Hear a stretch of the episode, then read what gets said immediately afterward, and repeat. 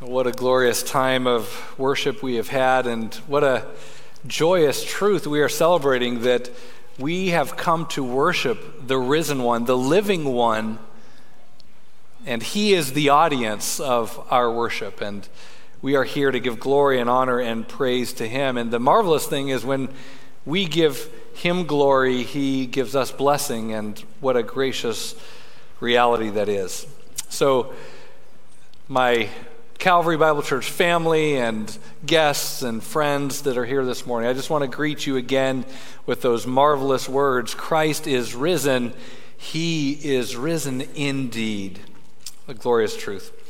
If you are here for the first time, if you're a guest with us this morning, I want to welcome you to Calvary Bible Church and to our study of God's holy word. You don't have any reason to care what I say or think, but you have every reason to need and to care about what God says in his holy word. And so that's our goal this morning is just to simply open the word of God with you and to read it to you, to exhort you to believe it. If you don't have a Bible with you, I want to encourage you to reach into the pew rack in front of you, and there's, there are little black pew Bibles there. And I want to encourage you to grab one of those and open it up and follow along with us as we hear from the Lord through His inspired word. This morning, we're going to be studying the Apostle Peter's sermon, which he preached on the day of Pentecost. And that sermon is found in Acts chapter 2, which is in the New Testament towards the end of the Bible. And it's on page 92 of your Pew Bible. So if you just kind of turn towards the back, towards the end, and find page 92, that will take you to Acts chapter 2. And we're going to be in verses 22 through 36. So again, that's on page 92 of the Pew Bibles. Now, the Pew Bibles have a numeration that starts in the Old Testament, and then the numbers start over in the New Testament. So make sure you're in kind of the back half of the Bible and find page 92, and that will take you to Acts chapter 2. That's the big number. And then if you look at the little numbers, you'll see verse 22, and that is where we will start this morning. Well, as you're turning there, I want to ask you to consider a phrase which you may hear an unbelieving skeptic say, or perhaps even has crossed your mind, or perhaps even dominates your mind, and that is the phrase, it simply isn't possible. It simply isn't possible. If you were to ask an unbelieving skeptic why they're not a Christian, you, they may answer somewhat along the lines of, it simply isn't possible. And then, if you ask them, well, what's not possible? They'll say things like, well, God creating everything out of nothing in six days is simply not possible. Satan taking the form of a talking snake simply isn't possible. God saving Noah and the animals in an ark simply isn't possible. Parting the Red Sea simply isn't possible. And most of all, a dead man rising from the dead, it simply isn't possible. Now, of course, there is some astounding inconsistency in such statements because the same people who mock the biblical account and say it simply isn't possible have no problem believing that something must have always existed and then that something, for some unexplained reason, exploded and created everything. And on a piece of debris from that explosion, a bunch of stuff bumped into each other and came alive.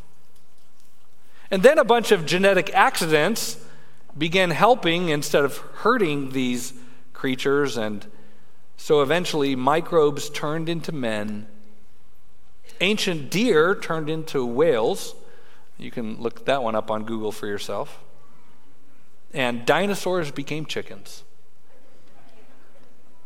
People have no problem believing that. So, as has often been said, both the believer and the unbeliever have faith. They have faith in something miraculous and in something they have not seen, something they did not observe. As believers, we believe in the Holy Trinity the Father, the Son, and the Holy Spirit, the creator of all things. But the skeptics believe in what I call the atheistic Trinity eternal matter, omniscient chance, and omnipotent time. See, the world exists. We exist, you exist. And so everyone has a faith in who or what they believe created them and all of this world. We say the Creator is the Father, the Son, and the Holy Spirit, omnipotent, almighty, all knowing, all wise. The unbeliever says, no, it's matter that is eternal. It is chance which is omniscient and able to create complexity. And it is time which is all powerful because enough time can create all things. The Christian believes that Jesus rose from the dead. The skeptic believes that every living thing arose from things that were dead. The Christian believes in the resurrection. The unbeliever believes in spontaneous generation, life coming from non life. But both the believer and the unbeliever believe that something that was not alive came to life. So the heart of our faith is the resurrection of the Messiah, and the heart of their faith is the resurrection of a microbe. But both believe that something which was not alive came to life. Everyone has faith. Everyone has a faith commitment. Everyone face, places their faith in someone or something. So, my question for you this morning is where have you placed your faith? This is the central question of life. Who or what do you believe is your creator? And if you don't believe in the resurrection of Jesus because you think it simply isn't possible, I want you to listen carefully to what the Apostle Peter, who is an eyewitness of the resurrection, says in Acts chapter 2, verses 22 through 36. Read along with me in Acts chapter 2, beginning in verse 22. Men of Israel, listen to these words. He begins with an appeal to listen, and that's my appeal to you this morning. Listen, really listen. Listen to these words. Jesus the Nazarene, a man attested to you by God with miracles and wonders and signs which God performed through him in your midst, just as you yourselves know. This man, delivered over by the predetermined plan and foreknowledge of God, you nailed to a cross by the hands of godless men and put him to death. But God raised him up again, putting an end to the agony of death, since it was impossible for him to be held in its power. For David says of him, I saw the Lord always in my presence, for he is at my right hand, so that I will not be shaken. Therefore, my heart was glad and my tongue exulted. Moreover, my flesh also will live in hope, because you will not abandon my soul to Hades, nor allow your Holy One to undergo decay. You have made known to me the ways of life. You will make me full of gladness with your presence. Brethren, I may confidently say to you regarding the patriarch David that he both died and was buried, and his tomb is with us to this day. And so, because he was a prophet and knew that God had sworn to him with an oath to seat one of his descendants on his throne, on his throne he looked ahead and spoke of the resurrection of the Christ, that he was neither abandoned to Hades nor did his flesh suffer decay. This Jesus, God raised up again, to which we are all witnesses. Therefore, having been exalted to the right hand of God and having received from the Father the promise of the Holy Spirit, he has poured forth this which you both see and hear. For it was not David who ascended into heaven but he himself says, The Lord said to my Lord, Sit at my right hand until I make your enemies a footstool for your feet. Therefore, let all the house of Israel know for certain that God has made him both Lord and Christ, this Jesus whom you crucified. Now, to those who say, I, I can't believe that Jesus rose bodily from the dead because it simply isn't possible. Peter says in verse 24 that the truth is actually exactly the opposite. He says in verse 24, But God raised him up again, putting an end to the agony of death, since it was impossible for him to be held in its power. It simply wasn't possible, Peter says, for Jesus to be held in the power of death. You see, my dear friends, when the doubter or the skeptic says, I don't believe in the resurrection of Jesus because it simply isn't possible, the man who saw the resurrected Christ with his own eyes responds, saying, Then you don't understand who Jesus actually is. Because if you understood who he really is, you would understand that what is truly impossible is for the Lord of life, the creator of all things, to be held in the power of death. That's what's impossible.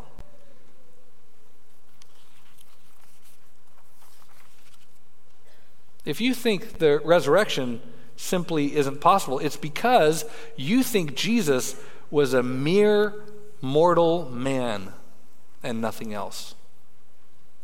But he was not just a man, he was God incarnate. He was fully God and fully man, the Word who became flesh and dwelt among us, the Creator who entered his creation. And what is impossible for mortal men is absolutely possible for the Son of God. So when you understand who Jesus really is, the lights will go off. The lights will turn on and everything else will fall into place. And all of a sudden you'll realize wait a minute. This omnipotent, omniscient creator who spoke the worlds into existence by his word, of course he could part the Red Sea. Of course, he could rise from the dead. Of course, he can be seated at the right hand of the throne on high. And of course, he's coming again. When you understand who Jesus really is, you'll understand that what is impossible is for death to hold him in its power. The Lord is going to show us that as we go through the sermon of the Apostle Peter. And the sermon is going to build to the great and glorious conclusion in verse 36 when Peter concludes by saying, Therefore, let all the house of Israel know for certain that God has made him both Lord and Christ, this Jesus whom you crucified. Who is Jesus? He is both Lord and Christ.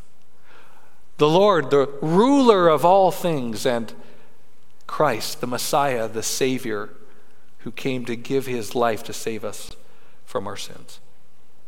See, once you know for certain that Jesus is both Lord and Christ, you will realize that it isn't the resurrection which simply isn't possible. What simply isn't possible is for the Lord of life to be held in the power of death. That is what's impossible. So I want to walk through the passage and kind of to guide our journey, I'm going to walk you through a few main words. We're going to talk about the premise, the plan, the power, the prophecy, the proof, the promise, the purpose, and then the persuasion of sinners. So let's begin with the premise. The premise of Peter's message is that you know, you already know that Jesus is no ordinary man. He's not just an ordinary man. He says in verse 22 Man of Israel, listen to these words Jesus the Nazarene, a man attested to you by God with miracles and wonders and signs which God performed through him in your midst, just as you yourselves know. He's saying, You know that Jesus is no ordinary man. You yourselves know this because you saw his miracles. You saw the signs which point to the true identity of Jesus. And you know, he says, that through these signs and wonders and miracles, something incredible was occurring. God the Father was testifying to the identity of Christ the Son. He was, as Peter says, attesting to the identity, the true identity of Jesus Christ. God is the first witness brought in this case. Imagine it like a court case where they're trying to decide did is Jesus really the son of God or not? Did he truly rise from the dead or not? And the first witness to take the stand is God himself. Jesus the Nazarene, Peter says, a man attested to you by God. God attested to the true identity of Christ. And he did so through the signs and miracles that Christ performed in their midst, in the presence of hundreds, thousands of eyewitnesses over the course of three years. You know, in our judicial system, we typically weigh the evidence by two things by the credibility of the witness and then by the strength of the evidence that they provide. And the reliability of a witness can be undermined if it can be shown that they weren't present when the event happened, or they didn't know key information, or they had ulterior motives, or they had a pattern of lying. Those are the things that can undermine the credibility of a witness. But while those things are occasionally true of fallen men, none of them are true of God. So, who can be a more reliable witness than the omnipresent, all-knowing, righteous God of truth, who Hebrews 6:18 says cannot lie? God attested to this, and he does not lie. And he knows all things, and he is omnipresent, present everywhere. And so he is the most reliable witness that there can be, and he has attested to this. Well, what about the strength of the evidence? So we've talked about the reliability of the witness who is God himself. What about the strength of the evidence? Well, what more powerful evidence can you get that Jesus is the Son of God than him healing the sick, feeding the 5,000, walking on water, raising Lazarus from the dead, and all of the other miracles that he did in the presence of thousands of people? Evidence so strong that even his, his enemies said, We can't deny the miracles that he's doing. So we have to tell the people that he's doing these miracles by the power of Satan rather than God. Peter's premise is that the evidence which God has provided is so compelling that only one conclusion is possible, and that's the conclusion in verse 36. Therefore, let all the house of Israel know for certain that God has made him both Lord and Christ, this Jesus whom you crucified. Let's look now at the power or the plan. We've looked at the premise and now looked at the plan. Peter says that Christ going to the cross, dying and rising from the dead, was God's gracious plan to save sinners. Look at verse 23. This man, delivered over by the predetermined plan and foreknowledge of God, you nailed to a cross by the hands of godless men and put him to death. I think in this verse, Peter is countering an objection. He's countering the objection that had to be in the people's minds ever since Jesus had been arrested in the Garden of Gethsemane. How can Jesus, if he is God in the flesh, if he is the Son of God, the one who came down from heaven, the creator of the whole world, the omnipotent, all powerful one, how could he be arrested and bound and beaten and tried and crucified by mere mortals? How can the creation execute the creator? Isn't the fact that he died proof that he wasn't divine? This, by the way, was the mocking point his enemies were making while he was hanging on the cross. In Matthew 27, verse 39, it says, Those passing by were hurling abuse at him, wagging their heads and saying, You who are going to destroy the temple and rebuild it in three days, save yourself. If you are the Son of God, come down from the cross. In the same way, the chief priests also, along with the scribes and elders, were mocking him and saying, He saved others, but he cannot save himself. He's the king of Israel. So let him now come down from the cross, and we will believe in him. He trusts in God. Let God rescue him now, if he delights in him. For he said, I am the Son of God. And it says others were hurling these same insults at him. This was one of the main objections that the people had to the Christian message that Jesus is the Son of God. And so Peter addresses it in verse 23, and he tells them that Jesus was not overpowered by his enemies.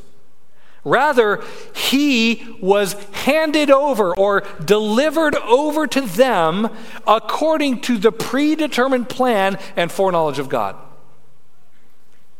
How did Peter know this? because Jesus had told him this very thing before any of it happened. Jesus had told his disciples, I'm going to Jerusalem. I'm going to be crucified there. And Peter said, No, Lord, it, we're never going to let that happen to you. And, and Jesus told Peter, Peter, step aside. He explains to him that this is God's plan. It must be this way. And then he tells Peter, Look, no one takes my life from me. I willingly lay it down.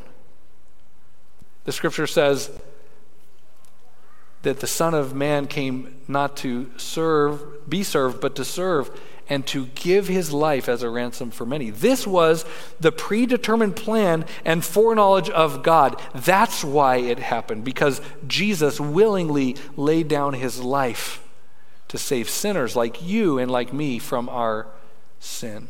He was not overpowered, he laid his life down. In fact, on the cross, he surrendered his spirit, saying, Father, into thy hands I commit my spirit. He willingly died for us. Satan thought he was defeating the Son of God. The Sanhedrin thought they were getting rid of the competition, and the Romans thought they were eliminating a geopolitical threat. But in reality, they were all unwittingly fulfilling the predetermined plan of God to save his people from their sin. What evil thought was a victory was actually the ultimate defeat. Christ has conquered and prevailed. Next, let's look at the power. The power. Peter says it was impossible for death to hold him. Look at verse 24. But God raised him up again, putting an end to the agony of death, since it was impossible for him to be held in its power. This is the heart of Peter's argument and the issue which every single person must make a definitive response to. You have to respond to this. You will respond to this one way or the other, either with belief or unbelief, and there is no middle ground. This is a line in the sand. And every soul, every person, every individual, every single one of you and me will be on one side of the line or the other. Everyone must choose which side of the line they are on. Do you believe in the bodily resurrection of Jesus Christ or do you not? There is no halfway position here.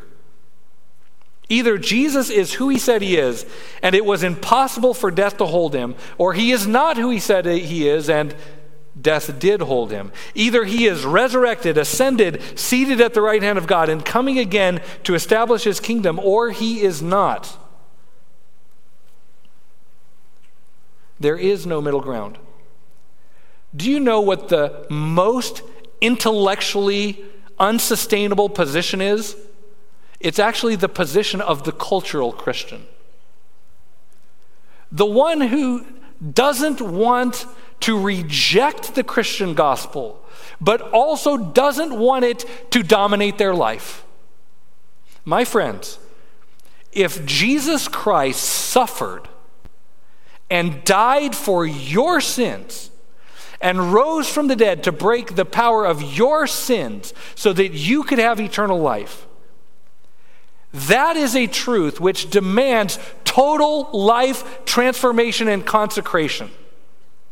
You cannot trifle with this truth. You cannot be half in this truth. You are all in or you are all out. So let me ask you a question. And this is a question of the heart. When you hear the phrase, it simply isn't possible. When that phrase, it, it simply is not possible, how does your heart finish the sentence? Does your heart finish the sentence by saying, It simply is not possible that a man could rise from the dead?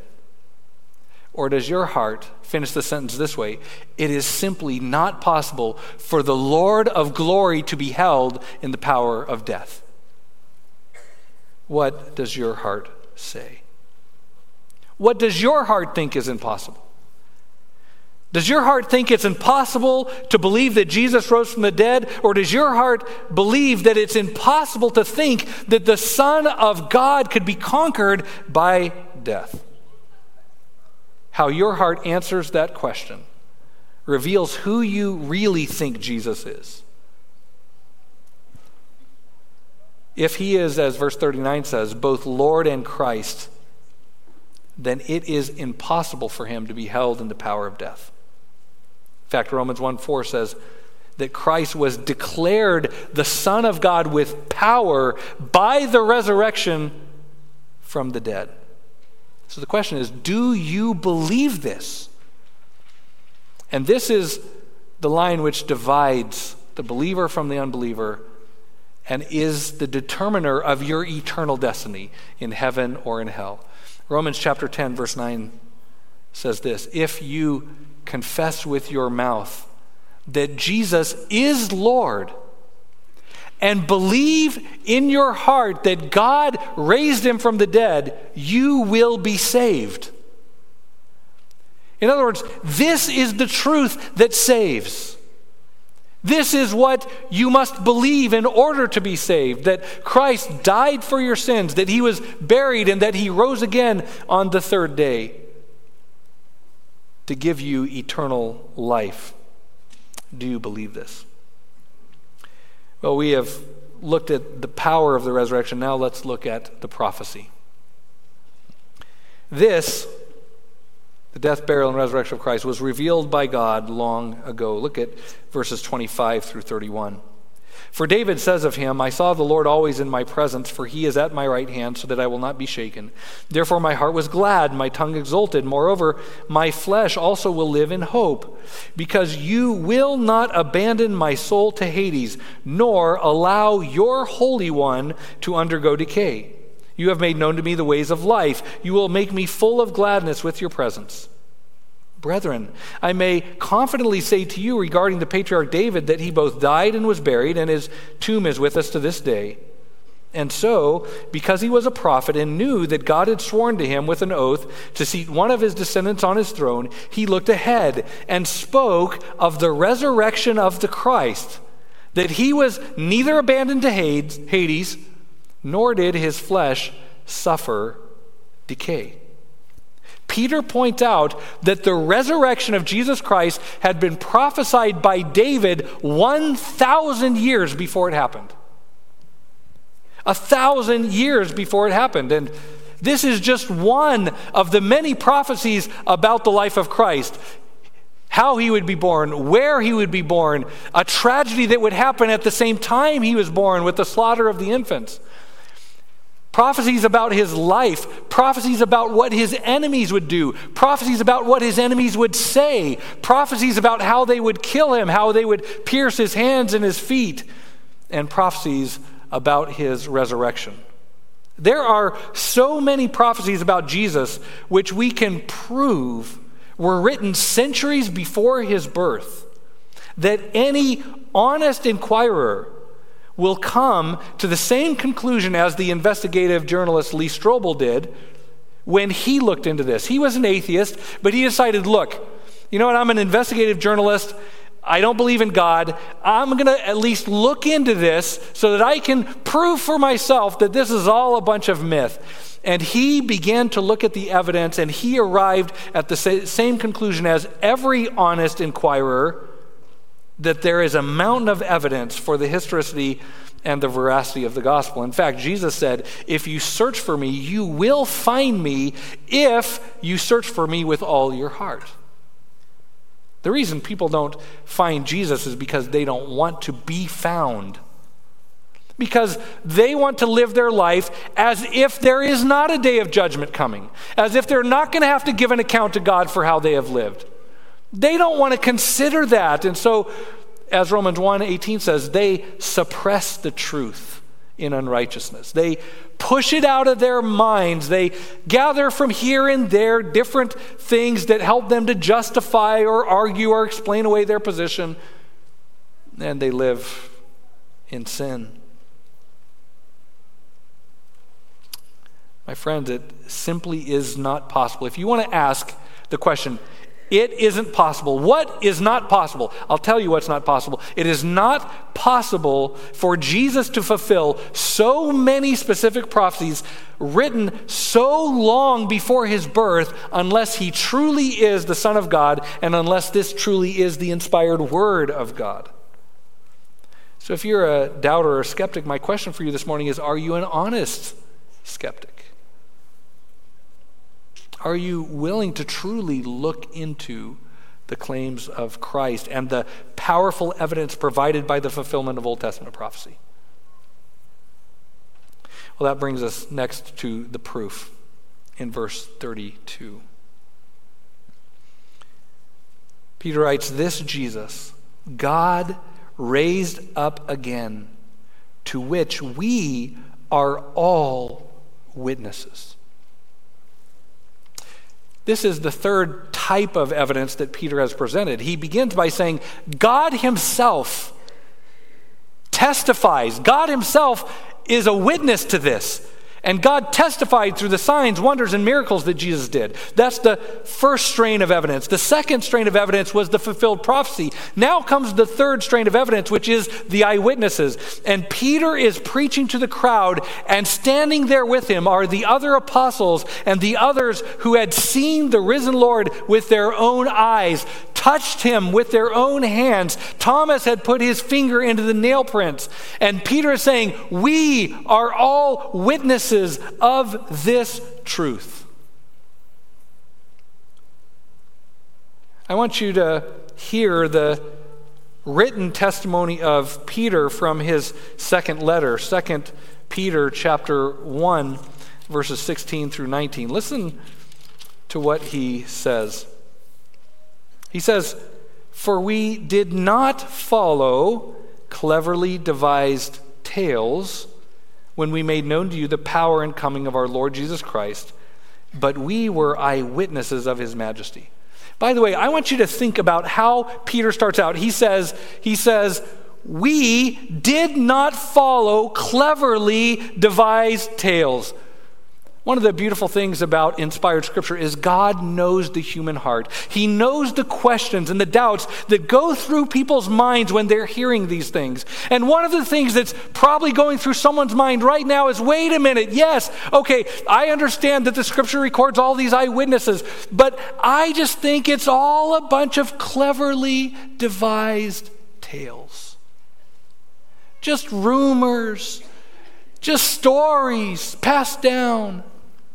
God knew that would be in your heart. He knew you would struggle with that doubt, and He writes for you a testimony from an eyewitness who says, We did not follow cleverly devised tales when we made known to you the power and coming of our Lord Jesus Christ, but we were eyewitnesses of His majesty.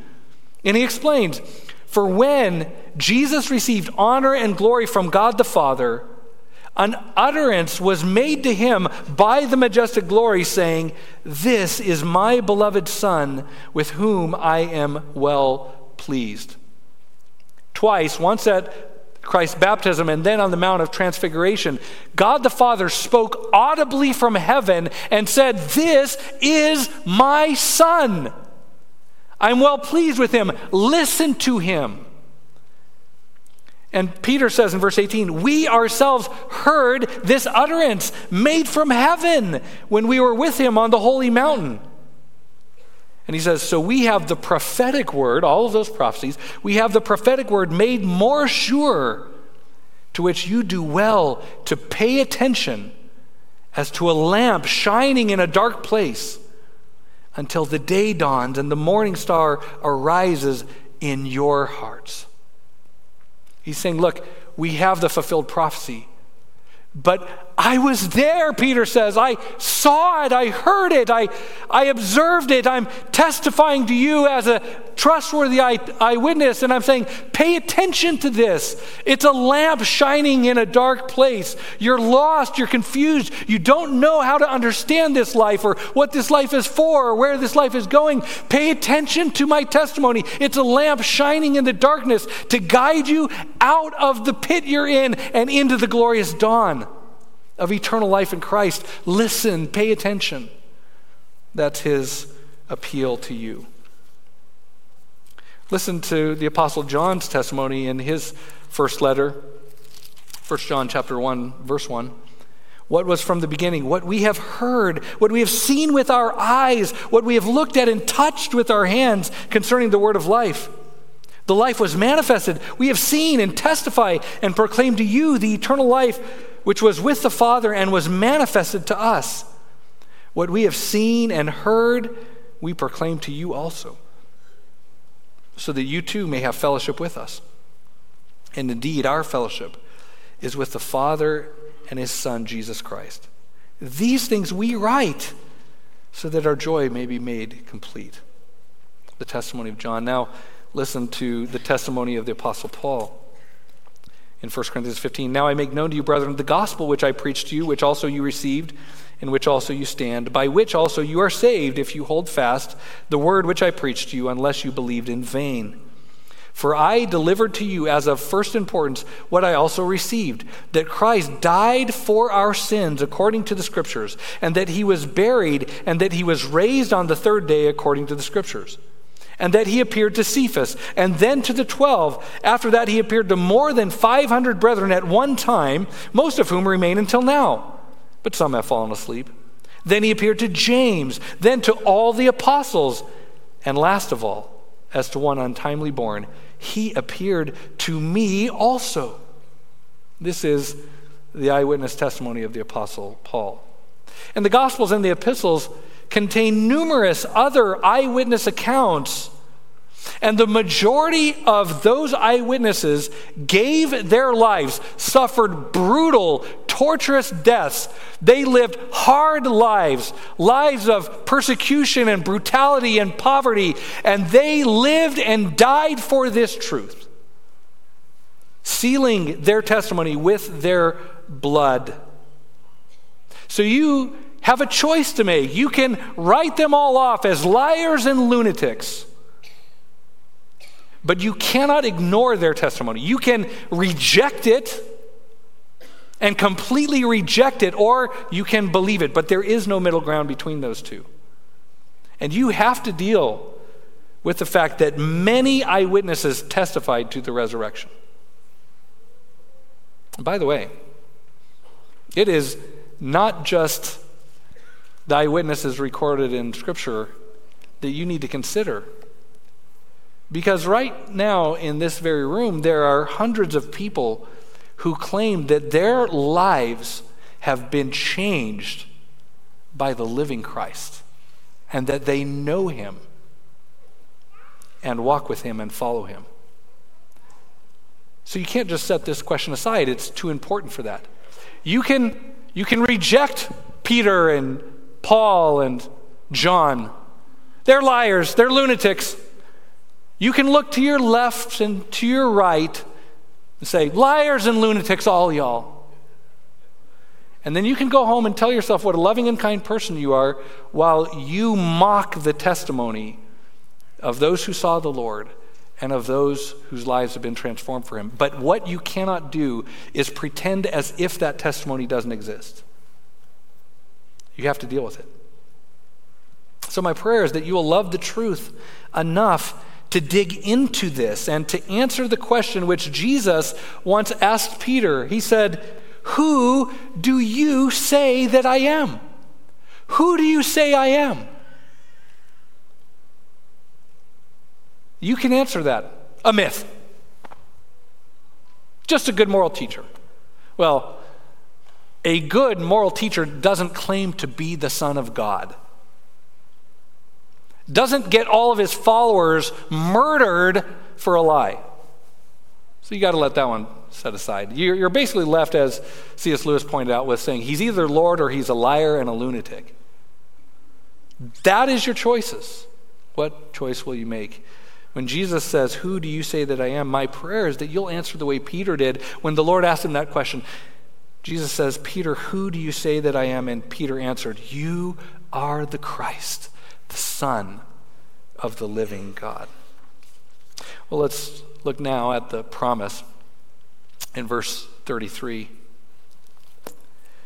In verse 33, Peter talks about the promise of the Holy Spirit. He says, Therefore, having been exalted to the right hand of God and having received from the Father the promise of the Holy Spirit, he has poured forth this which you both see and hear. You see, when Peter is preaching this sermon, there are people from all over the world there. And they all speak different languages. And as Peter is preaching, they're all hearing him simultaneously in their own languages. And that has only a miraculous explanation.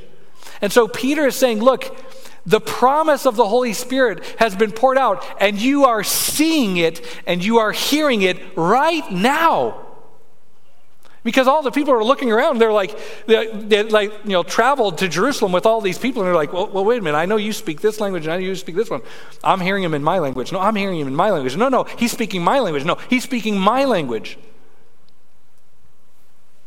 Peter says, Christ, having been exalted to the right hand of the Father and receiving from the Father the promise of the Holy Spirit, he has poured forth this which you both see and hear right now. The promise of the Holy Spirit has come. Jesus had told the disciples, He said, The Holy Spirit is with you, but He will be in you. On the day of Pentecost, the Holy Spirit came to indwell the hearts of believers, to empower them for service. And Jesus says, You will receive power when the Holy Spirit has come upon you, and you will be my witnesses in Jerusalem, in Judea, and Samaria, and to the ends of the earth. And that is what is happening right now. We are being witnesses for Christ to the ends of the earth through the power of the Holy Spirit. That's the fulfillment of the promise.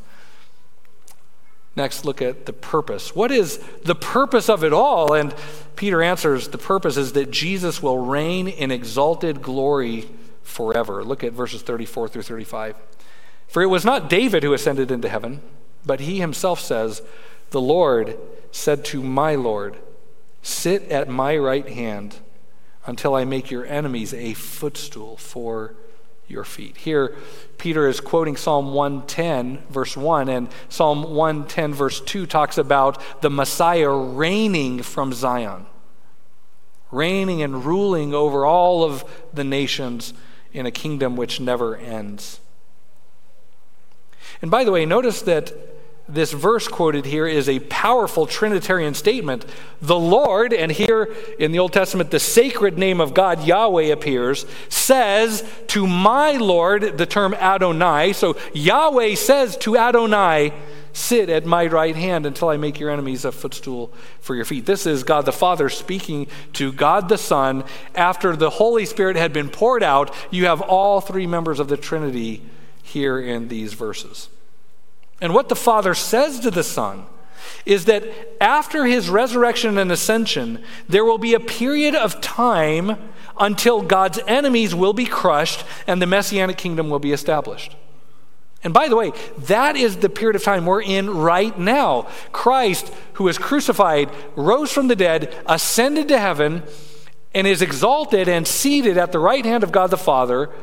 And there is a time until God's enemies will be made a footstool for his feet, until they will be crushed and defeated and thrown into the lake of fire. And in the meantime, the scripture says, God is being patient because he doesn't want anyone to perish, but for everyone to come to repentance. And so the scripture says, today is the day of salvation. Today is the day of grace. Today is the day when you're hearing the good news that Jesus died for your sins, that he was buried, that he rose again to break the power of sin and death. And if if you will repent of your sin and place your faith in Him, you will be united with Him. His righteousness will be yours. Your sin will be credited and paid for by credited to Him and paid for completely. And you will have everlasting life and become a co heir of the eternal kingdom which belongs to Him. This is glorious and marvelous. And the purpose of it all is for Jesus to rule and reign forever in a kingdom of righteousness and peace. My question for you is Will you be there? Will you be there?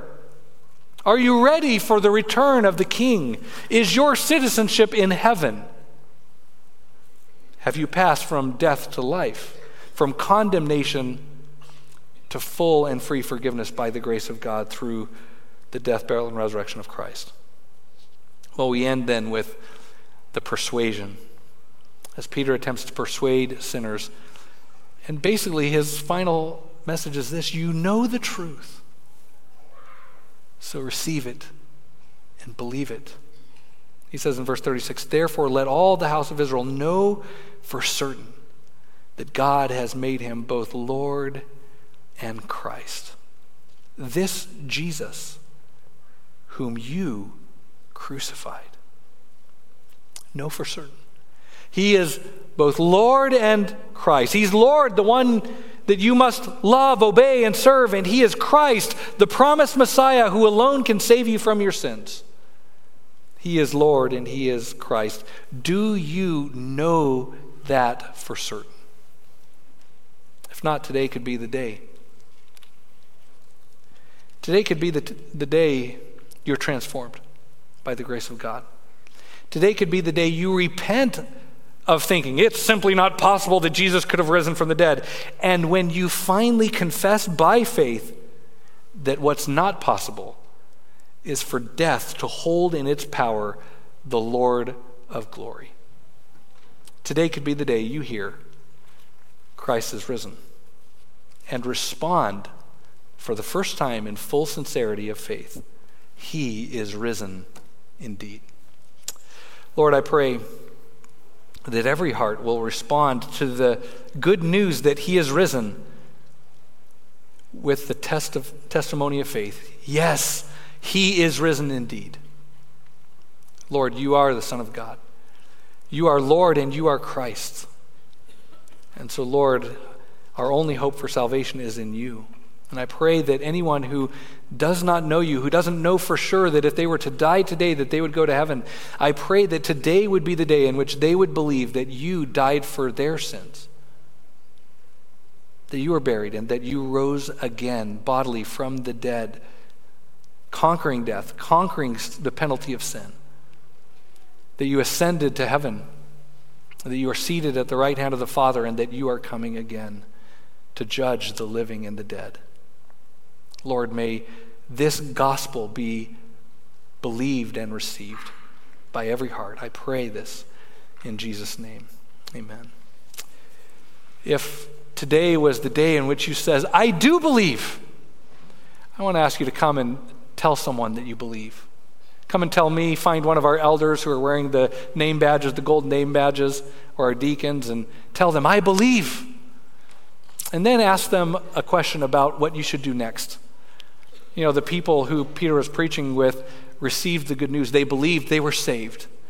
And then Peter told them the next thing they should do is to be baptized as a public testimony of their faith. And then they should be added to the gathering of the saints in the local church. So you should believe and be saved, then be baptized as a testimony of faith, and then be united with a local church. That's kind of the path in front of you if the Lord has rescued you by grace today. That's my prayer for you. May God bless you. I invite you to